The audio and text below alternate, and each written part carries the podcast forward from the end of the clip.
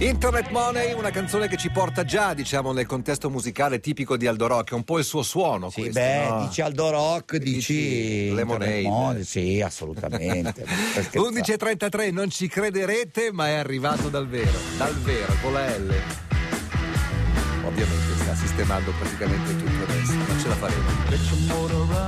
Ce la faremo! Head out on the highway, looking for adventure. And whatever comes our way. Born to be wild. Allora uomo, buongiorno. So che hai preparato un sacco di altre cose da raccontare, ma quello che noi vogliamo sapere è come è andato il viaggio in macchina. Facciamo così, bevi il caffè. No, ti dico, hai presente? Fredda. Allora, hai presente? 2018. Sì. Era gennaio. Sì. E se non sbaglio c'era questa Elizabeth Revol bloccata sul Nanga Parbat. Cosa gli chiedi? No, ti dico, okay, mi sono immedesimato in Denis Urubko. Beh, sembrava una situazione. Urubko è l'amico di Simone Mori. Bravissimo, loro due. Allora, Denis è veramente un alpinista fantastico, è un kazako polacco, mettiamola così. Immagina un bergamasco. Quindi è del Kazakistan o è della Polonia? È nato in Kazakistan ma è naturalizzato polacco. Okay. Lui in Kazakistan, perdona l'ignoranza, ci sono montagne? In Kazakistan? Sì, ci sono delle montagne. Ok, vai. Lui era lì nell'inverno del 2018 a scalare il K2 con un altro fortissimo alpinista polacco. I polacchi, sai, che scalano questi 8000 d'inverno, e niente, lo hanno chiamato e gli hanno detto: qui c'è da salvare, non c'è da spostare una macchina, c'è da salvare una ragazza. Lui è partito in elicottero, lo hanno portato. Ne hanno parlato i tempi molte volte, per la difficoltà dell'elicottero di arrivare a quelle altitudini. Sì, ma voi non avete idea, lui saliva in altitudine come io schivavo la neve, le macchine, i camion in autostrada, cioè a una velocità che è impossibile, perché su quella neve e in quelle situazioni non puoi salire così più di tanto. È impossibile guidare come guidavi tu stamattina. No, devi essere. No, come ha detto Denis Urubko. È una danza. No, come ha detto Denis Urubko a proposito del K2, che dovrà essere scalato d'inverno perché è l'ultima montagna inviolata d'inverno, l'ultimo 8000 inviolato da inverno. Lui ha detto: ci riuscirà il più bravo e chi avrà più fortuna. Io sono bravo e ho avuto fortuna. E lui l'ha fatta? No, non l'ha fatta, ma quest'anno tutti tenteranno di scalare il K2. Tutti quelli 64 alpinisti, capisci? Quest'anno sì, sulla Luna sono andati 12 persone, 12 astronauti. Sul K2 zero. Caspita. Capisci? Però 64 sono già lì pronti. Sono già pronti. Anche Urubko forse è pronto per salvarne qualcuno. Non vedo l'ora. In the Valley Bologna. Valley è il titolo di questa canzone. Lui era Kevin Morby. Questo è Radio DJ. Siamo qua. Aldo. vieni. Posto. Allora, dovete sapere che Aldo Rock era una settimana sempre talmente piena di altre cose da fare. C'era il DPCM, insomma, c'erano un po' di cose da provare. No, ma voi ridete, guardate che andare in autostrada con la neve.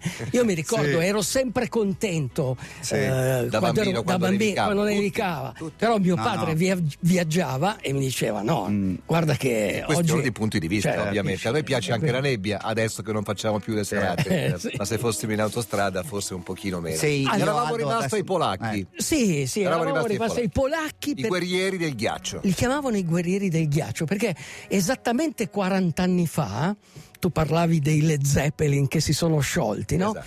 40 anni fa i primi scalatori a conquistare una vetta invernale, e chiaramente qual è stata la vetta? La prima vetta che cerchi di conquistare è l'Everest, il terzo polo terrestre, la montagna più alta della Terra. Sono stati proprio i polacchi. Ma perché i polacchi che non hanno mica gli 8000 in Polonia.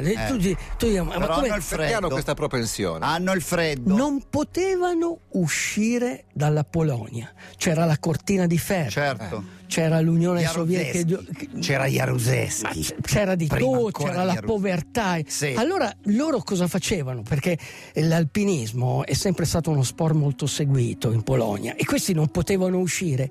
Allora andavano su queste montagne Tantra, si chiamano, Tatra o Tantra, Tatra. Sì, Tatra, sono delle piccole montagne, 2500 metri. Ma cosa facevano per avere più difficoltà, per avere un coefficiente di rischio, di sofferenza? Si mettevano uno sulle spalle, andavano d'inverno, la piramide del Gallo, ancora più alto di Monti Tatra, e ci sono stati fior di alpinisti. Ce n'era uno che negli anni 80 era lì per scalare tutti i 14.000 ed era in gara con Kukuczka, era in gara con Messner, scusami, era in gara con Messner, e era questo Kukuczka che era un polacco e... Linus sa anche come si chiama di nome, Michele Kukuczka. Perfetto. E quindi c'era questa scuola. Io voglio sapere una cosa. Aspetta, perdonami. Sì. Come ti è venuto in mente stamattina di raccontarci tutto questo? Che cosa te l'ha fatto affiorare? Perché ci sono 64 alpinisti. I famosi 64. Ma sono tutti insieme questi 64? Ci sono 4 spedizioni, di cui 3 commerciali. 16 a testa. E poi tra questi c'è qualcuno bravo, qualcuno meno bravo, e poi ci sono quelli bravi, ci sono gli Sherpa e tutto. Però il K2, cioè su 360 arrivati in vetta, 86 sono morti. Ma sì. Cioè, e questo non nella stagione. Vuoi dire che questi 64 che partono si sa quanti ne torneranno indietro. Voglio dire che comunque rimane la montagna, lo chiamano il problema irrisolto. Sai che gli alpinisti, quando c'è una vetta, tutto bene, ma c'è ancora quel problema lì irrisolto, che sarebbe il problema irrisolto. Vogliono solo scalare il cielo. Sì. Hanno il movimento naturale del cuore che li porta verso l'alto. Vogliono allontanarsi dal rumore della civiltà. Sono come i leopardi delle nevi. Resistono perché esistono. I guerrieri del ghiaccio hanno qualcosa nell'animo umano che li spinge verso l'esplorazione, verso l'ignoto.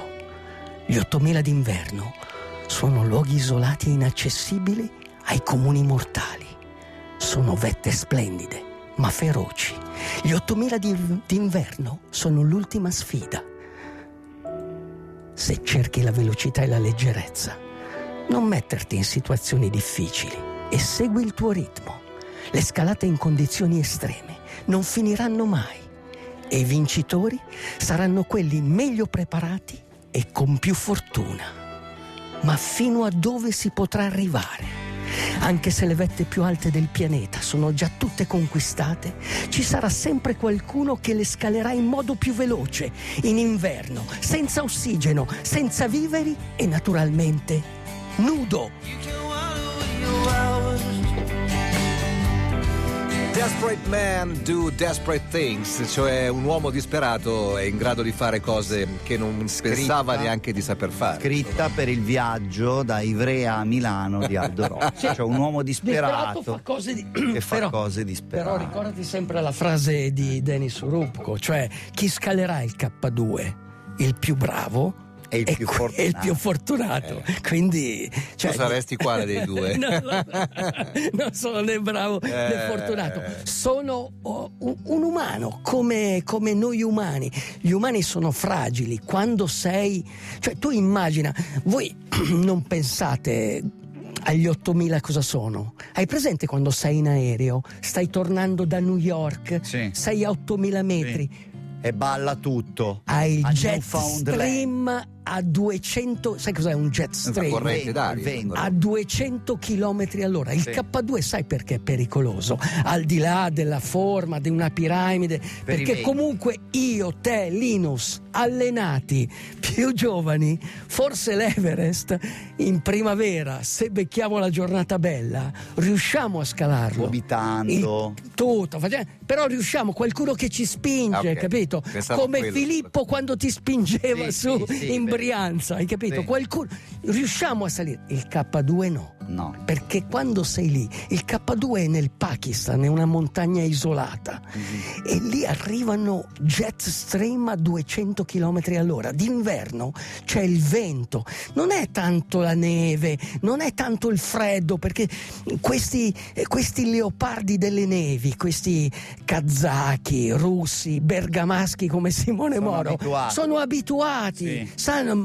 Simone torna per fa la 60ª spedizione lì nell'Himalaya, cioè d'inverno, perché comunque lui è abituato.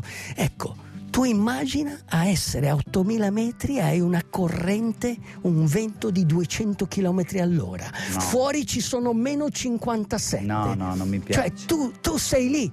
Cioè lì non c'è andato nessun astronauta. 12 sono andati sulla Luna, capisci? Lì nessuno. Alessandro dice: Aldo mi mette una tranquillità infinita, talmente che dico che bello questa mattina starmene a casa invece che andare a cercare rogne. Ma bravissimo, io sono uscito in bicicletta domenica e avevo freddo, allora cosa ho detto? Adesso mi leggo i libri degli 8000, mi leggo quelli che sopportano, cioè, ma infatti quelli che fanno gli 8000 li fanno poi per scrivere un libro affinché tu lo possa leggere in momenti come questo. È quello, è la chiusura del cerchio per rendere la nostra fragilità più umana e compensarla con che cosa? Con l'immaginazione. Roberto La Pordenone: bellissimi i monti Tatra fra Slovacchia e Polonia. Bravissimo. Sempre qualcuno che sono lì, bravissimo. Bene. Cosa dobbiamo fare? Andare. Dobbiamo essere scalatori del cielo anche noi. Piove, nevica, non si può uscire dalla provincia. Niente. Che fare questo weekend? Nicola, Matteo, tu prendi le mie buste e vai dappertutto. Io vado all'inferno. Tu stai parlando di Aminoter. Abbiamo finito, buon weekend a tutti. Mi raccomando, Aminoter, scalate il cielo se possibile. Grazie, basta. Ciao. DJ, chiama Italia.